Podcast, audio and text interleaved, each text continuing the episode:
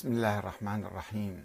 والحمد لله رب العالمين والصلاة والسلام على محمد وآله الطيبين الطاهرين.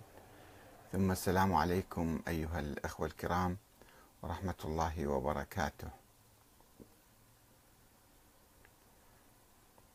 هل المراجع الفقهاء المراجع عند الشيعة الإمامية الاثني عشرية آه، معصومون؟ وهل الراد عليهم كالراد على الأئمة من أهل البيت والراد على الأئمة كالراد على الله.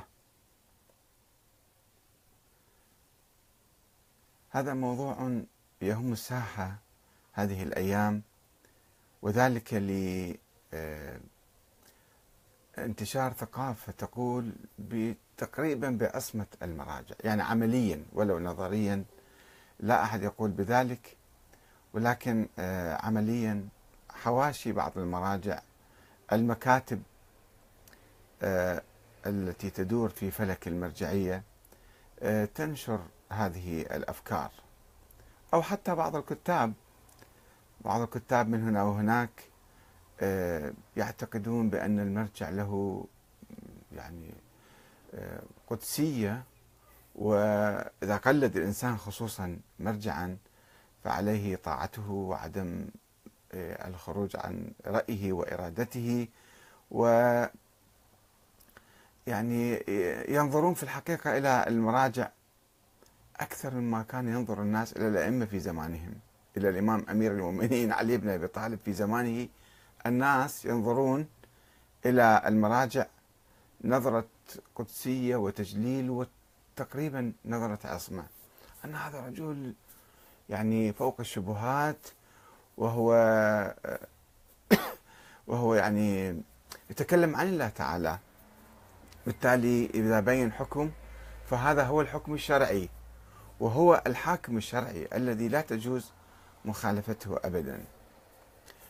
وهذا في الحقيقة يكون لنا نوع من الدكتاتورية الدينية. الآن المرجع في العراق أو المراجع في العراق عموما لا يحكمون إنما هم يعني على هامش السلطة. السلطة بيد حاكم مدني رئيس الوزراء أو رئيس جمهورية.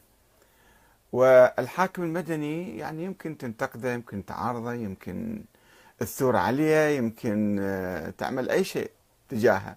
أنت عندك شخصية أمامه. أنت عندك وجود وعندك رأي. أنت كمواطن وهذا الحاكم يمثلك. هذا الحاكم نائب عنك. يلبي وينفذ مصالحك. بينما العلاقة مع المرجع كثير من الناس كثير من الناس حقيقة ينظرون إليه المرجع أنه هذا مقدس. وهذا يعني آه، لا يحتمل الخطأ ولا يجوز الاعتراض عليه.